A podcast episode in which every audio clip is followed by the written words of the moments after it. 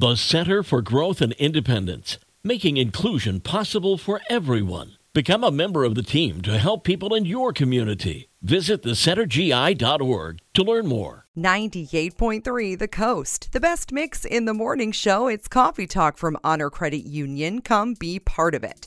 Do you wear your shoes in your house?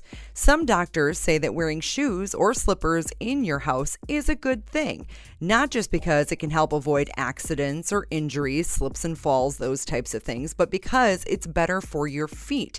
The stability helps with things like plantar fasciitis and back problems. Now, other experts point out that wearing your shoes in the house means that you are dragging in dirt and germs and allergens from the bottom of your shoes all over your home.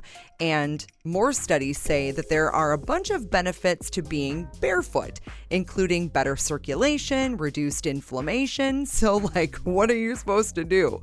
Maybe part of the time wear your shoes in the house as long as they're clean, and then the other part just be barefoot. And hopefully it all works out. That's Coffee Talk from Honor Credit Union. Come be part of it. Cyndi Lauper and Lewis Capaldi coming up on the Best Mix in the Morning Show, 98.3 The Coast.